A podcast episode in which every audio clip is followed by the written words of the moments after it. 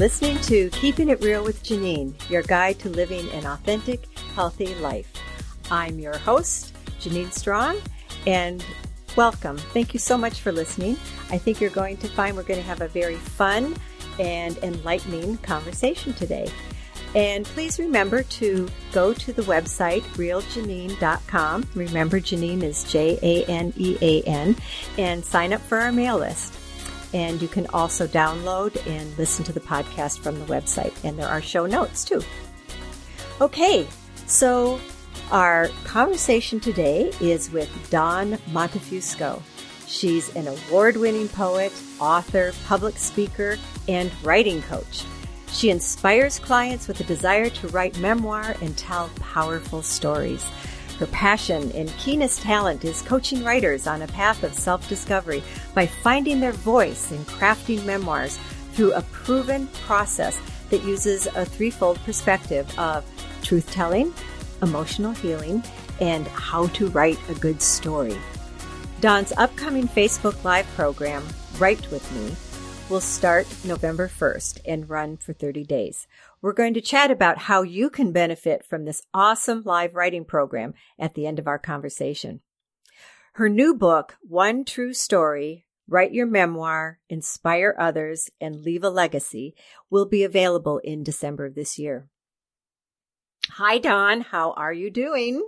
I'm great. Hi, Janine. It's so nice to be here. Oh, this is good. I've been wanting to have you on for a long time. So, just so our listeners know, in case I slip, I have known you by your nickname, Zigzag. Yeah. So, so it's just it's a little odd for me to call you Dawn. So if I say zigzag, people will know why. and it's not because of the rolling papers. why don't you tell people why? It, it's because I'm uh, an introvert that's tenaciously social, which means I zig and I zag. I often like my downtime. I like to be home, very much a homebody. And then every now and again, I just go out and I talk a mile a minute and I dance and people think I'm this extrovert and I'm not. And then I, so that would be my zigging. And then when I go back and retreat for a few weeks or months, it's zagging and it confuses people. So they used to say, Oh, she's zigzagging. Now, what is she doing? Is she zigging or zagging this weekend? And it, it really, it, it was just something that took off. And so it's been fun. Mm-hmm, mm-hmm. Well, I've always loved it, and it certainly uh, makes an impression on people. They they remember who you are when they hear zigzag. Yes, totally. okay, so you are a trained life coach, and your specialty is coaching people who want to write memoir. Yes. How about if you start by telling us about your journey and how you came to want to do this? How it, what inspired you? Mm. I love this. You know, I just got a type, an old Smith and Corona typewriter that was gifted to me, and it reminded me when I was about six or seven years old. My grandfather had a, gave, give me a, he gave me a typewriter. When you're little, you don't write great penmanship. You know, back in the day when they had penmanship classes. Mm-hmm so I got really excited because I could type and it would be perfect. And I thought, wow. And in, in, my little mind, it meant, oh my God, I'm a writer because I could type, you know? And so with my little fingers, I typed, uh, like a poem, something like, you know, the apple fell from the tree. Um, the sky is something I see. Whatever will be, will be, you know, something's really simple. And I ripped it out and I ran over to my mom and said, mommy, mommy, I'm a writer. Look. And so they encouraged me to tell stories and write because I just like to perform and I liked to draw upon short stories of what was going on in my life. And as a child, you can only imagine it was silly and fun. Mm-hmm. And then I became a writer and I, you know, went to NYU and I got my MFA in writing and I thought that I was going to write fiction. I actually, I don't know, I, I really liked making up stories, studying story, but when they made me cross genre in grad school, I had to take a nonfiction class and I a poetry class. And lo and behold, I was much more successful as a poet mm-hmm. and in nonfiction. And I consider poetry to be partially a short, you know, flash memoir piece. You, you pull on something, you tell a very short story in a short amount of time. And these poems were getting published. None of my short fiction stories got published, but my poems were getting published.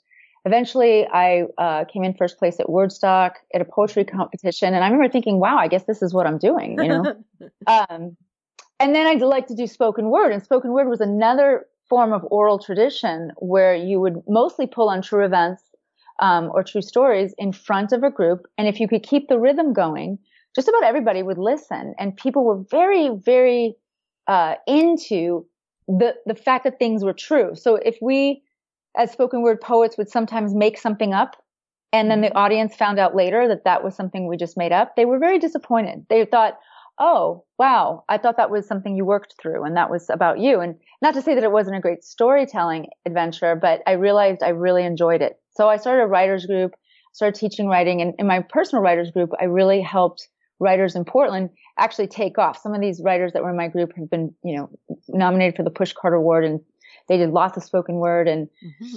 and so I was starting to see the healing properties of doing this. I was watching people really heal by calling in very very tra- tragic stories, things that were, were uh, but they worked through it and it wasn't just working through it on their own, it was working through it by connecting with people um, realizing that their story, though their own and 100% unique, also had a connection to the bigger picture. Mm-hmm. Fast forward, I decided to get certified in uh, Erickson has a wonderful coaching program, as you know, mm-hmm. and it's solution focused transformational coaching. And so I decided to go on after being a counselor for at risk youth to work with adults to help them discover their purpose and discover their calling. And the training was great.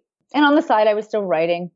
And then, uh, it it hit me when I started studying memoir and understanding what memoir was, and started working with my clients on having them write like a short, very short story about something, and to understand how if that whatever it was wound didn't happen to them, they wouldn't be where they are today, mm-hmm. and and there was a a lot to be gained from these wounds and these uh, situations and they didn't think it was a big deal, some of them. So, oh, I'm over that or, oh, it's okay. And when we get a little deeper, they would see how writing it down and dissociating from it even, like looking at it as a story, you know, mm-hmm. um, and what, what was gained from the protagonist if, you know, we'd pretend that they didn't write it for, you know, a session. Mm-hmm. So then said, you know, I kind of was asked this question. I think what really happened is I had a client that it was actually a client that I was doing. Uh, she was the executive director of the Portland Area Radio Council, and we were doing work for radio and not writing radio commercials, but we were writing big campaigns and putting on big events about sound and and how sound is your se- second best sense next to smell. Mm-hmm. And so, you know, what is what does sound mean? What does story mean? What does it mean to hear a story? And a lot of these uh, corporate companies didn't really care right? They were just into like, how do we make a buck? But she was really into this idea that maybe we could, you know, have like story on the radio, like a 12 o'clock mm. news program where it's just to connect. It didn't fly. Nobody wanted to do it. But when I was writing with her, she said, you know, you're really great at getting story out of people and having them write it down. So I worked with her. She wrote a few. I worked with another CEO who said, oh, I have a memoir. Can you help me with this? And I thought, sure. You know, I help with blocks. That's a lot of what I learned in coach school um, get over the fear and this and that. And suddenly I was helping people write these extraordinary books. And, um, and they even said, wow, you know, this is something you should do. So one of my clients that I had like a few years ago called me up and said, Hey, I don't know where you got this. He goes, rumor has it you're, you're helping people write memoir. And I, really? Did you hear that somewhere? He's like, yeah. He goes, would you help me write mine? I have an extraordinary story and I I'd previously helped him with some life coaching. And so he and I started to work together and it has been, I used all my skills from teaching writing in, in, in, you know, in college and by nonfiction, like all the studies I've done on how story affects you internally and how, you know, uh, your story will affect someone else's story. You could help someone heal. And I said, okay, let's do this. And it's been a miraculous process to work with him um, that has been just nothing short of of really magic. The way that I can hear from different perspectives, and I help him not only write the actual true story, uh, and I can't tell you exactly what it is, but he's a it was about his mother, you know, mm-hmm. and um, a very unique, very unique mother son relationship, and so there's the good story, then there's the emotional component where he was having to process some of these memories that he didn't expect. He didn't mm. expect. He thought it was super easy. I'm pissed at my pissed at my mom. I'm pissed at my mom. I'm going to write this up because damn it, people need to know, and I know this is a good story, and the end, you know. And I was like, yeah, that's not going to happen. Um, so, but I didn't tell him. He even says to me this day, he goes, "You knew this was all going to happen." I was like, "Oh yeah." I was like, "But I couldn't tell you a year ago when you first started on the journey. Told me no way." I said I had to just say yes, and then slowly, slowly allow you to have this unfold. And what happened is a very deep healing with a woman, his mother, that he never thought in 50 years um, that he would ever experience that kind of healing, you know? That's amazing. That's pretty and, cool. Yeah. Then I told him he has to keep his anger, just so you know. I said, oh, by the way, don't get rid of that, that anger, the passion, because that is going to drive the story, but we don't want it to, uh, be the only story that you tell, mm-hmm. you know? So mm-hmm. anyway, and then from there, I just started marketing myself. I was working on my memoir. I've been working on my memoir, started working on memoir essays, short memoir to get published. Um, and I just really, really believe in the power, this incredible power on telling a true story um, about. An, an, ordinary person really does have extraordinary stories to tell. Mm-hmm. Mm-hmm. Wow, that is awesome. So, how how does a what really is a memoir, and how how's it different from like an autobiography? It sounds like mm-hmm. it's kind of the same thing, no? No, no, no, no. Hmm. Well, you know, back in the heyday of memoir, I mean, or if there was a heyday, because right right now they call they're calling the 21st century the age of memoir, oh. uh, which I find uh, amazing. But back like oh, you know, when autobiography and memoir used to be an interchangeable uh, word, mm-hmm. But it's no longer. So mm-hmm. autobiography is usually a record of accomplishment. It just it goes on to you know how you d- did what you did, who you met along the way and it's usually for kings, queens, priests, celebrities, uh, politicians, and it's at the end of the life, or you know, t- not end of the life, but usually later in life, uh, because they're reflecting upon this, mm-hmm. and and people want to know, right? People right. just want to know. Mm-hmm. Memoir used to be interchangeable with that, but what memoir is is the ambition of memoir to write a memoir is similar to novel, but it's true, which means it's more of an intimate personal experience. And it uses the tricks of the novel in terms of, um, it wants to be more than just a record of the past. It sort of wants to recreate the memories for people to understand what what actually happened. But the beauty of it is it doesn't have to be your whole life. So you could mm. have a memoir on your trip to Greece, mm-hmm. right? Just have a memoir about. Uh, we'll make it. We'll make it cliche here. You, are finding finding your first love, and uh, on this like miraculous traveling through Greece and the synchronicities that led up to it. And it's just this, you know, kind of an ordinary story, maybe in terms of, oh, you went on vacation, you did some hiking, you bumped into this guy, and you know now you're in love. But when you get to the to the to the nitty gritty of that and all the details in that, and you take the reader on a journey, mm. that's a memoir. Now you can have another memoir later. You could have another memoir about how you became a, a, a, top chef, you know, and then that memoir might be, you know, titled differently and all about the different restaurants you worked in. And it could have, you know, the drama of the restaurants and the beauty of the food. And, and that's a memoir too. Mm-hmm. So, so mm-hmm. Can write more than one memoir. And now also there's flash memoir. Flash memoir is very short memoir I would say it's akin to poetry in the sense that some poems are flash memoir, but on a more specific level, a flash memoir piece might be 2,000 words, a oh. short essay about a snippet, a sliver of your life. Mm-hmm. Mm-hmm. So memoir has come into this place of wanting to tell true story. Mm-hmm. Now, mm-hmm. not to tell just the facts, mind okay. you. Right. I mean, you must need to have some emotion in there, some, yeah. some, yeah. uh, uh, I don't know, something to really make it draw you in. And I would think that you'd want some of your readers to identify with what you're talking about. Definitely. Mm-hmm. So with, with, it's great that you said that because in terms of emotion, you must have emotion in the memoir because you're connecting with the human condition. And the, the big problem that I see when I, some, well, with some people that come to me is they're writing events. They're writing great events so I have a, say, um, I have a client's a dentist and she's had incredible situations, um, overseas and in third world countries working on people's mouths, which is, can be very scary, obviously, and very, but, but, and, and at the same time, you know, it drives the story, it would drive the story in terms of these what is she going to find next in this person's mouth? And how does that you know you know all the things that lead up to these situations. But she's started where she was only talking about the events. She was not in the memoir. So so it was just a it was just a few chapters of events. And mm-hmm. then i was like well the reader wants to connect to you you know the the events are great you know are, are really fabulous and crazy and but there's nothing about her in it. I was like how do you feel about these things? And she's she was so used to keeping herself dissociated from it even though she mm-hmm. wasn't ultimately. Um and then also when i said to her at some point i said you know because the readers want to root for the hero and the hero is you and you know she said something along the lines of oh no no no I don't want to be a hero. And I was like, I said, well, what is it that, you know, when I say that, what is it that makes you feel that being a hero isn't who you already are? And she says, well, I'm not worthy of being a hero. Mm-hmm. And then I realized it was more of a question of self worth. Mm-hmm. So until we got through, now I asked her, could I move over for a session or two into my coaching? So, cause she had had this block. She hired me because she says, you know, everyone tells me I'm a great writer. Um, I've got all these wonderful stories I want to tell, but I'm, I keep falling flat and I don't understand it. I want to work one on one with someone because I really got to get these stories out. And so once I said, Oh, your block is that you're not willing to put you in the story. Mm-hmm. And then, and then because she didn't feel worthy of being a hero.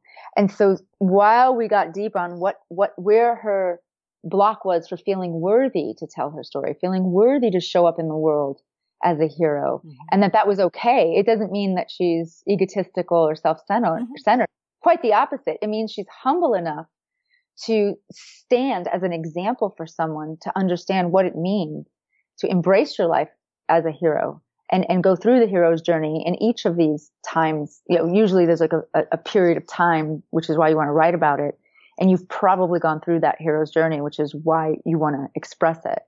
Um, and once that happened, she was like, wow, that never occurred to me. And honestly, I didn't know. Mm-hmm.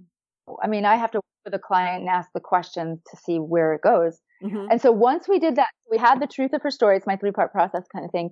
We know the events of the truth telling. We also knew she wanted to tell a great story, but she wasn't willing to get emotional about it and, and, and process those emotions. And when you are able to gently, gently, mm-hmm. um, allow for the true emotions to get processed and written about in the midst of the descriptions of the events. And the, it could be funny, it could be sad. Then I teach people how to look at their lives through the hero's journey.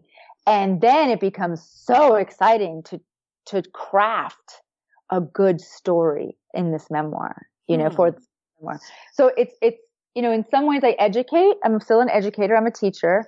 So I, my goal is that I will leave my clients with uh, incredible skill set of how to tell a good story, um, how to push through writing blocks, and feel the beauty of the result of the the beauty of finishing. Really, an artist when when it, an artist or writer finishes something, that feeling in and of itself is worth everything. It's an investment for the most beautiful feeling ever, mm-hmm. and you get to keep it for the rest of your life and show it to people and that is where we're talking. We're talking about connection. We're talking about example. We're talking about helping, being of service. And so I feel like memoir coaching is, uh, you know, it could be used. It, it, well, first of all, memoir coaching is one of the most fabulous things I've ever done in my life.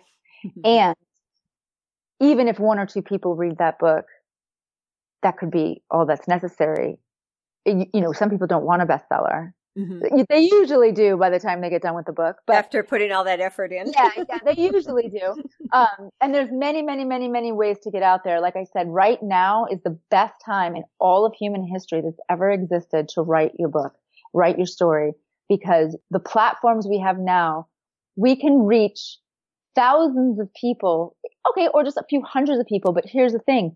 You don't have to go to the library you know, make copies of it like we did when we were younger, mm-hmm. um, and then staple it, and then hope your cousins read it, maybe a teacher, you know, and and then somehow see if it's publishable. I mean, and hope some somebody even finishes it. You know, mm-hmm. now we have the ability to throw it up on Kindle. We can do that as a tester to have people read it.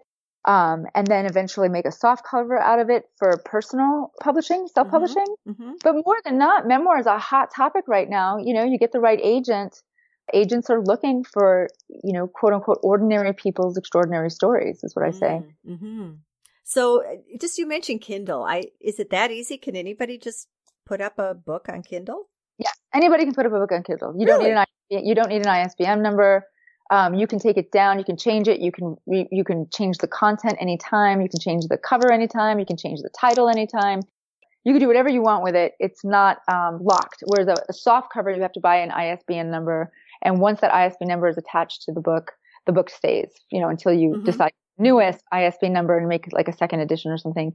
But Kindle is very simple, and anybody you know it tells you that it's not obviously they haven't really looked at it. Um, it takes some some skills on formatting the doc the document mm-hmm. so that it appears properly in Kindle. There's mm-hmm. some there's tech stuff that I know, no, I just know of because I'm geeky like that, mm-hmm. and, and, I'll learn it. Um, but you can hire somebody to do that for you for very inexpensive um, once you have the digital copy. Mm-hmm. But the thing about Kindle that you you know is there is a science to marketing a Kindle book there's a science between how you do your market research to see what title is not available because you want something punchy. Mm-hmm. Uh, you can do research to see what's selling in that genre already. So you mm-hmm. don't necessarily need to add to that genre if it's not a passion project. Mm-hmm. If it's a passion project, you know, where you don't really care either way if you make a ton of money on it, you can put it up on Kindle and then actually some people have made so many sales on Kindle by posting it on social media, getting friends to read it, you know, and, and really being active that way. And then publishing companies have knocked on authors' doors and said, we'd like to publish a book. Mm-hmm. So publishing companies are looking for, you know, if it's selling well, if it's a story that's out there that's selling well, you could do that. Um, you could pitch to a publishing company once you've shown that there's some interest. Mm-hmm. Mm-hmm. So Kindle's a wonderful platform to play with and to feel the exposure, right? We talked about it some other time or somebody mentioned it about what's the difference between journal writing and memoir. Was that you? Yeah, I was going to ask you that. Mm-hmm. So the difference between journal writing and memoir is that memoir you specifically want other people to read. Mm, That's okay. it. That's the only difference. Journaling is purely that you don't ever intend on anyone but your eyes to see. Mm-hmm. Mm-hmm. And that's the fundamental difference between memoir and journaling. Okay. So they both uh, both have the component of of being healing if you're not yes. just if you're not just writing the facts. Right, exactly. If you're just writing the facts, you know, I went to the grocery store and I bought some almond milk and I bumped into this guy I didn't know, knocked all of his, you know, groceries over, uh, was too lazy to pick it up, went to the car and drove home and then realized that somehow in the midst of it, his cell phone fell into my grocery bag. and so I had to get it back to him. And then I did. And he, he was grateful that I did that. That is the most boring thing ever, you know? Did you just but make that up? I just made that up. Pretty good. Pretty darn good. but if you say, you know, oh my gosh, I looked up and there was this amazing looking man. I could see the green of his eyes and I just wasn't paying attention. I was, you know, I was even breathing heavy. I started to think, gosh, how would I ever get to know somebody like this? And lo and behold, I knocked right into him. I was mortified. I couldn't believe it. The last time I saw anything like this was when my Aunt Teresa, uh, you know, knocked into the barbecue drunk and all the hot dogs went everywhere. And we didn't let her live that down ever. So I'm so glad this guy doesn't know me and I'll never see him again. And I got out of there from my embarrassment. I didn't even pick it up and I got home and realized his cell phone was in my bag. I have to now find this man and face him, you know, and, and then maybe they fall in love. I mean, who knows, you know, in real life or, or not, you know. Or you are definitely a writer. Yeah. so it was, so it's really fun to, uh, to, to, you know, to give my clients examples. They'll, you know, so when they write to me just the facts, and then I ask them questions. I don't say things like, ah, I can't believe you only wrote the facts. That's not a good writing coach. Right. right. I'll say, and I, actually I know, yes, I'll say, oh, wow, what happened?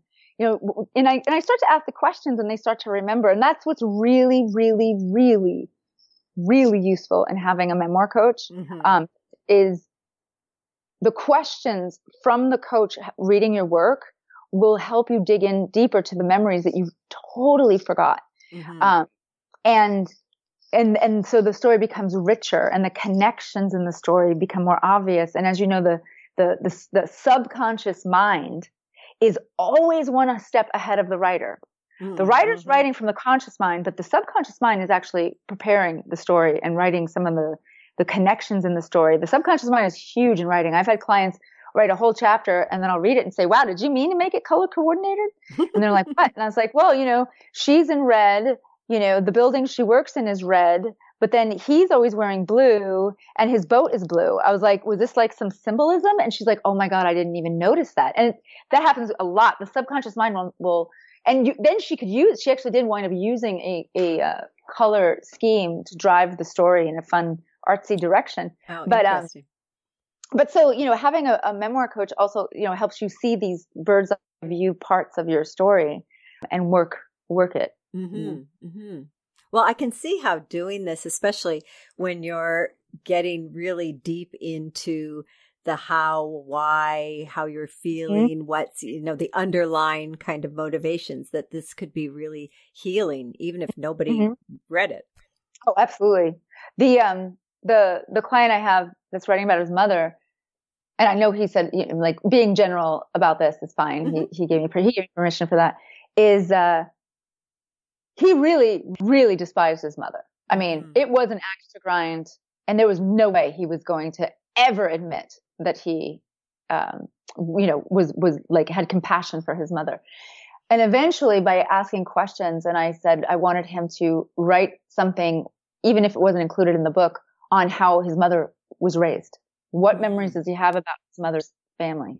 Mm-hmm. And slowly, and or we talked about it a bit and slowly he started to see that the reason that she was somewhat the way she was is because she was desperate to want to be loved. And her father was really cruel to her. Mm. So her neglect to her boys, because she was focused on the men in her life, mm-hmm. he started to see was her desperately trying to fill a void.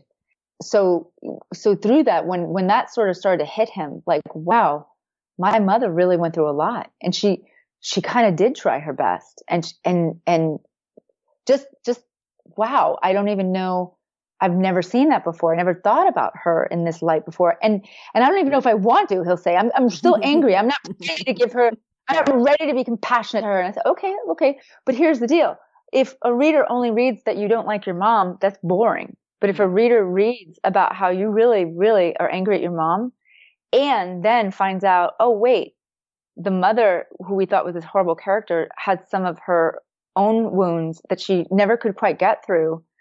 And then the reader tugs on that, like, okay, wow, this is a pretty heavy situation. And, and some of it's funny and this and that. But lo and behold, when you interject compassion towards the villain, mm-hmm. it gives the villain a much deeper, multi-dimensional self. You start healing because you're now seeing this person who was abusive or neglective in your life as some as a human being who had many many rough times in their life and there's a little bit of compassion that comes out you can maintain the anger and the frustration for the sake of the story that you're writing. But ultimately a forgiveness is needed to letting go because that's the healing journey. Mm-hmm. and he's ready for that journey. So that's another thing. Some wow. people are not, are not. Some people i've worked with very briefly and have said i mean truly they just wanted to write a story with an axe to grind. They were not open at all. I will never love him. I will never forgive him. I will never, never, never, never, never. Like, well, you know, then that's just the story of an angry person angry at somebody else. You know what I mean? Mm-hmm. So the more that I can get people to start to see the dimensions of their characters, right? Even though it's true, mm-hmm. it's still a story. Mm-hmm. We call it creative nonfiction. Creative nonfiction just means that, um, say you had an aunt who was a musician mm-hmm. and she loved to play guitar all the time in really, really annoying places.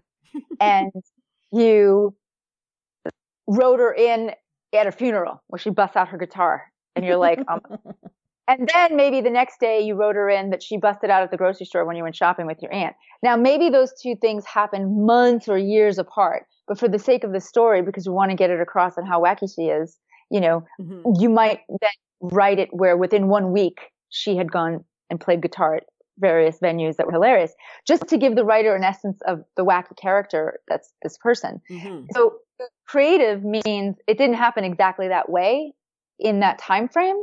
But the the fiction is we're trying to uh, blend the memories in order to make a point and speed up the writing so that it's more punchy. It's more active writing. Got it. So anyway, so it has a so no, I didn't know that. I'm glad you. I'm glad you. Oh yeah. Explained that. So so basically the the facts are true. They're, they mm-hmm. happened, but you can kind of mix them up in different ways Absolutely. to make the story more interesting. Totally. And you can name, rename people. You can change their sexes. You can give them different careers. I mean, in, in the, the line of memoir, you know, sometimes you just want to, uh, even though people will know it's them kind of, um, as long as you change enough around. So that's the creative part. Um, then the nonfiction part can still be true. But, you know, if you're writing about an abusive brother, say, mm-hmm. you might make him a train conductor uh, a train conductor that moved to Idaho and kept coming back to bug you or whatever he's doing. But, um, in, in actuality, he could be an accountant, you know, working in Seattle. But if you change the, I mean, that might be in too much of an extreme of a change from an accountant to a train conductor. That but, was pretty big. yeah. Just to give you an idea of how big you can go if you're really nervous about revealing someone's identity in a memoir, you are allowed to do that. Mm-hmm because you want to you the, some names have been some names and you know events have been changed to protect the you know the people innocent. the innocent right yeah um, so there's you know options for that but um and here's the thing memory is only 50% uh, accurate if that mm, mm-hmm. my client the one i was talking about he's gone to his sisters and asked about his mom and they remember the same day and the same event completely different. Mm-hmm. And he's sticking to his guns. And I was like, well, that's your memory. You can stick to it. But if they remember it a little different and he remembers it a little different, who's correct, who's wrong, and why does it matter? You know, like, like as long as the essence of his experience gets through, mm-hmm. um, that's important. Now, if he wants to write in his sister's experience as a as a kind of a fun play off on how he doesn't know if he remembers things properly, that's fine, but it's not necessary because mm-hmm. memory is not, see, there's memory and there's imagination. And to be quite honest, your memory does take on little bits of imagination because you're filling in blanks as you age. So you're not going to remember it exactly. Right. And so you got to trust yourself. You got to trust yourself on moving through it and not worrying about if the shirt was, I mean, literally some people worry about whether the shirt was green or blue or if the, the bedroom is, you know, colored a certain way or if they really did have the, the Chevy, Chev- the Chevrolet truck during that year. And I'm like, it doesn't matter. That's not the issue. You know, make it so, you know, right. um, because the, the main part of the story is what counts. Mm-hmm. Mm-hmm. Mm. So what if somebody feels like, I don't have a story. You know, I don't have I don't have anything to write. Basically, they just need to talk to me over coffee, and after I listen to their story, I'll tell them their story back to them, and then they'll go, "Oh my God, I have a story." I, I mean, I just have this ear, and I, I mean, and I do have the ability. I really connect with people very easily through story. When I ask, start asking them questions, I start asking a lot. People say, "God, you ask a lot of questions." And this is just like at the grocery store or getting a hamburger or something. Like, it's been a running joke where people are like, "How do you connect with people?" And I was like, "It's mostly, even though I talk a lot, I actually ask lots of questions, and I um, I, I just genuinely am interested in the details of people's lives." And so, if someone says, it's not usually that someone comes to me and says something like, "Oh, I don't have anything to tell," because then they wouldn't really be interested in coming to me. Mm-hmm. You know, mm-hmm. it's that that there is something that haunts them. It's something that uh, everyone has this. Some people want to write it and some people don't. So, you know, just because you don't want to write your memoir doesn't mean your stories aren't extraordinary, you know, mm-hmm. uh, mm-hmm. but some people are not writers per mm-hmm. se. Mm-hmm. And all a writer is is someone who wants to write and who probably does write, you know, in their journals, um, or they write in their head and they think this thought, God, that would make a great story. That's usually the beginning seed of a writer. Um, so if there was a writer, someone who's writing on the side, maybe just journal writing even, and they say, wow, I really want to tell this story. And it sort of haunts them. And people have been telling them, you should write that down. You should write that down. Oh, nobody's going to care. So now they, they start doing that kind of thing. As they get older, because I, my, my niche is men and women over 40. Okay. Who have been really sitting on this idea for a while. And now they think time's up. I, I, I missed my, my mark. Mm. And I'm here to tell them, no, this is the perfect time, whether you're 40, 50, 60, or 70. And I work with people in all those decades mm-hmm. and 80. Um, I have a woman who's 82, sharp Attack. She's a formal high fashion couture model. and, uh, let me just tell you, her story is phenomenal. And, you know, she talks about her grandmother and mother in Italy and just, it's, it's such an amazing, I can't say anything else about it, but when I say that like, um, it's going to be, I guarantee this is going to be a, a bestseller. And she finally was like, you know, you, I knew it. I knew she's a writer, but she hadn't told her story. And I'm so excited that she is.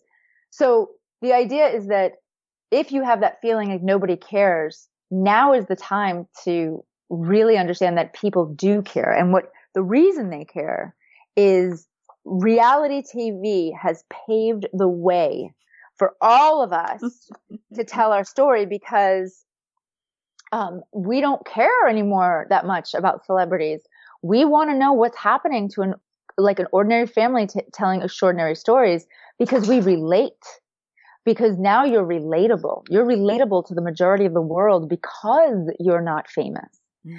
Um, now you get to tell, you know, you get to write down these amazing events in your life or something that really shifted you something that shifted you so profoundly, it would be a disservice for you not to write that story and get it out there. Because if you had that experience, odds are other people are having similar experience, even though different, right? Mm-hmm. Everyone's unique. Mm-hmm. Completely. Mm-hmm. Your story is 100% unique unto you, but there's a thread of a universal truth in that. And there is someone out there that needs to read your story so that they feel better. Mm-hmm. And, and it's, it's sort of, uh, I feel like if you're driven to write your memoir, if you're driven to write your story, there's a reason why you have that calling. There's a reason why you're haunted. And it is absolutely something that many, many, many people, hundreds, if not thousands of people want to read because you can affect change by, by being an example through telling your story. Mm-hmm. So many people care, you know, and, and the reason that they care is even if you go to some ordinary yoga retreat, as soon as the instructor starts talking about their story on how they got to that place, most of the people in the room could probably relate to some of it. And that's the relatability to what shifts other people. So, so writing it and getting a bigger reach out to tell your story is not just about your healing, but it's about other people's healing too. So people care. Mm-hmm. They really do. Mm-hmm.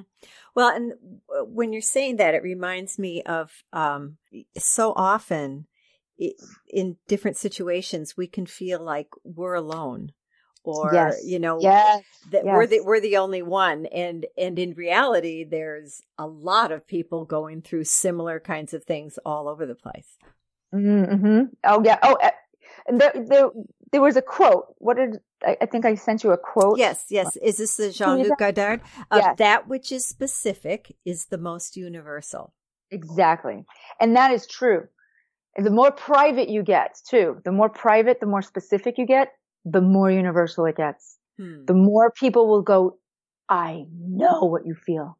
Yes. Well, my situation was a little different, but yes, I totally get that. It, and you, and I've gotten that on stage, like when I've done some spoken word poems or have told stories, like at the Moth mm-hmm. on stage. Um, the more private, the more detail I get, the more I see the nods in the stage. Now they're not having that exact experience. It's my life. Mm-hmm. But the, but the essence of that universal truth that's in there is one of the most connecting pieces. And as you know, story is what connects us as humans since the beginning of time. Mm-hmm. So mm-hmm. yeah. Have you ever videotaped your? Because I've seen you in stand up doing your mm-hmm. thing, and you are really good. You're incredibly, um, eh, you know, for the for the person in the audience, you're just you're riveted. Uh, have you ever videotaped any of your?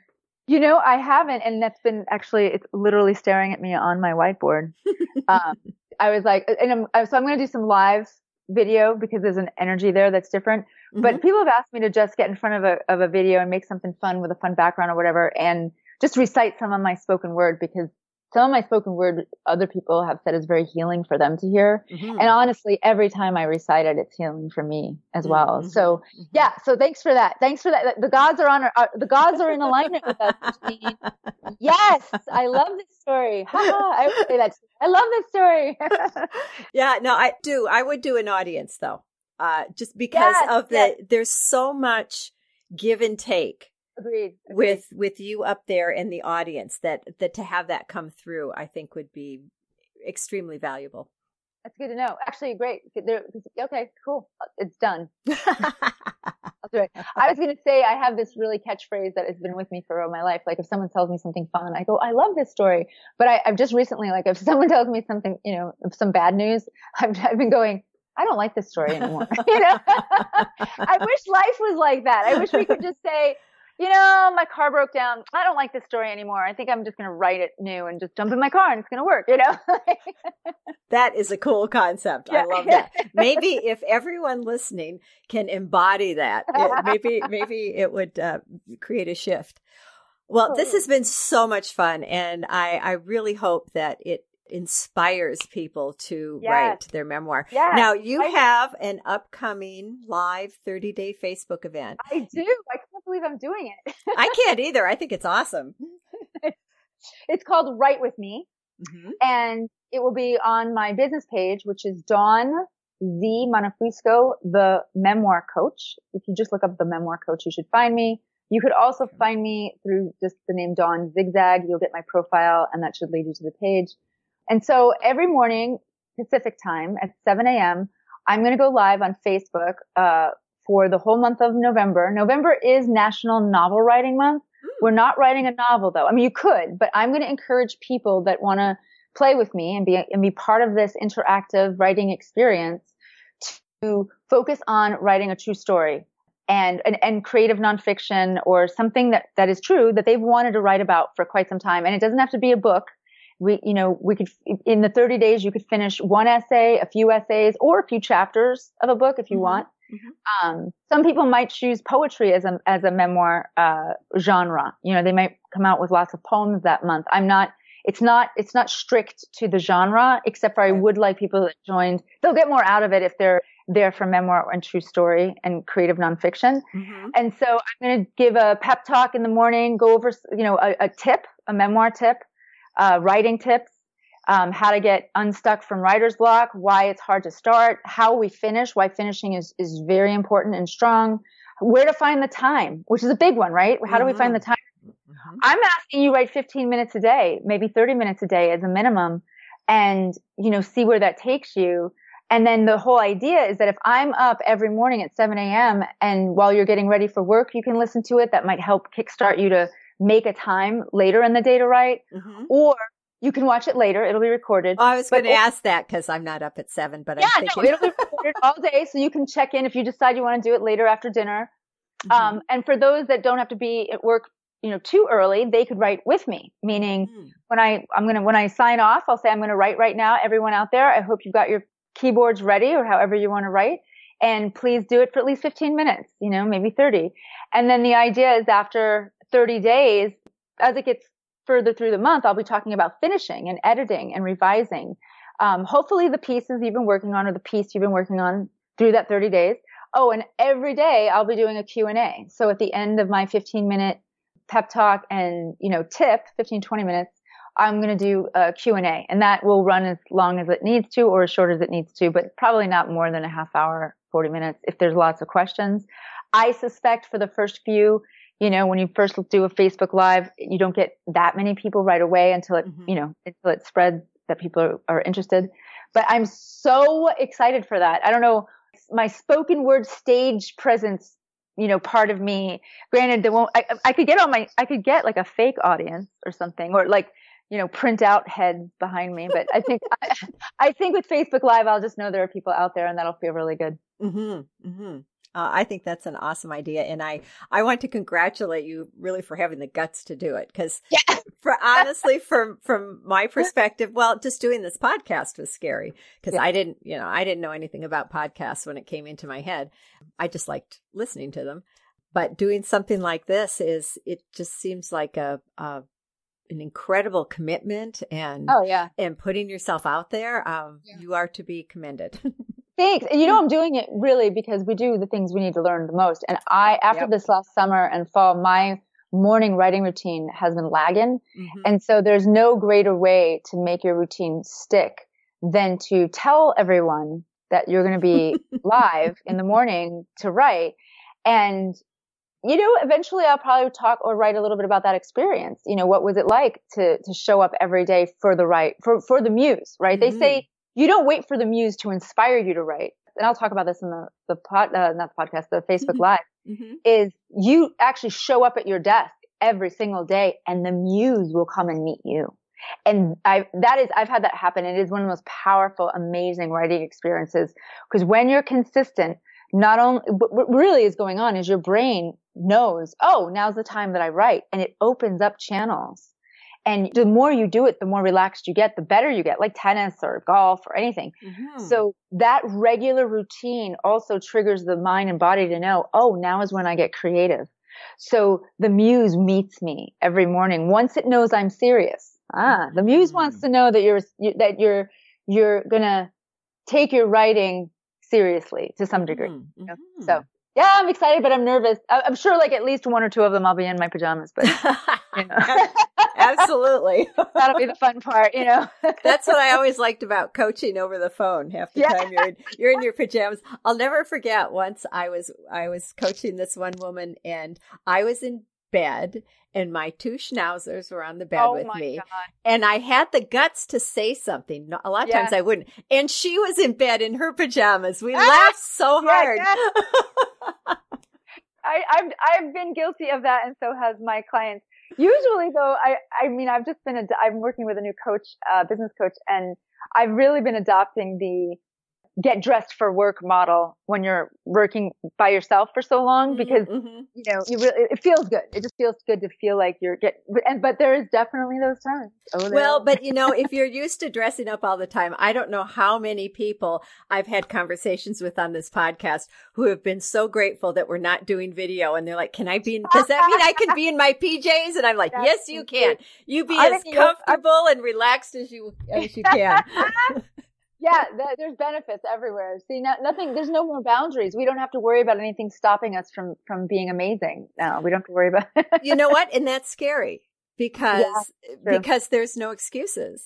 yes, it's true. Oh, good point. You know, except us. yeah. No, um, I got it. I love mm-hmm, it. Mm-hmm. Well, I wish you all the best on your 30 days. So it's 30 days uh, starting November 1st, right? So it's the the whole month of November you're going to be doing this. And um, it's 7 7 in the morning Pacific, mm-hmm. so that is 10 7 to 8 to 9 to, yeah, 10 on the East Coast. Uh-huh. Um uh-huh. uh just for people who um, since my family still lives uh, in Eastern time, I'm pretty good at figuring that out. it's hard. I don't know how many times I think of calling my sister and I go, "Oh shit, it's eleven o'clock there. Ah, oh I God. can't do it." You know, or totally. you know, yeah, it's just um, that three hours makes such a huge difference. It's pretty funny. Yeah. So, and uh, we will have some, I plan on having another discussion with you in the future um, because you have a lot of talents and you're very creative. Also, her live uh, Facebook program is video and uh, Zigzag is very cute. She's very animated. and so even if you aren't sure you want to write, you should check it out because I have no doubt that it's going to be a lot of fun. Oh, that's great. And I forgot to mention, I, I will give you a link. I have a PDF gift and basically it's seven memoir prompts to overcome fear mm. and discover joy in writing about your path. Nice. So yeah, so I, I, it's a, it's just a PDF of some really cool ideas that people don't usually think about that's mm-hmm. helped people really find the joy about writing about maybe some difficult stuff. So I will include this to you. I will give this to you and you can just maybe oh, link. thank you. Yeah. yeah. So it'll be on the web page yeah. at www.realjanine.com. J A N E A N. I always have to spell it. Yes. Um, and uh, so there will be a link to this uh, free PDF. And what was the title of it again, hon? It's called Seven Memoir Prompts to Overcome Fear and Discover Joy in Writing About Your Past. Great. Thank you. At the website, you can also uh, sign up for our mail list. And there's a box where you can sign up for the realjanine.com mail list for keeping it real. And I will send you notices of when there's something, a new podcast coming out or anything that I think is super important. It won't be, um, uh, what's the word I won't, it, you know, I won't just send out an email that's, that I don't think is important. You're not going to spam anybody. I'm not going to spam anybody. Thank Great. you. Zigzag's much better at marketing than I am. So I, I, I, I think I'm going to need her as my marketing mentor. Um, and I bet, I bet out there, there's at least everyone who's listening right now knows one person who could benefit from your podcast. Cause I always listen and think, oh my gosh, I know someone who has adrenal fatigue, or I know someone that needs to learn more about cannabis and, how, and the health benefits of that, or I know someone who wants to write a memoir. You know, so so people who are listening, I'm sure they they know at least one person that would benefit from your from your podcast. Oh, thank you. And I can tell from what you just said that you actually do listen. Yeah. and also, you can subscribe on iTunes too. Oh, that's um, right. So yeah, so keeping it real with Janine uh, type that in, and uh, the podcast will come up, and you can subscribe. And you can write a review and rate, which would be really wonderful. I would appreciate it. So thank you so much, everyone. Thank you. Zigzag. Thank you. This so has been exciting. a lot of fun. Yeah. And take care, everyone, and be well.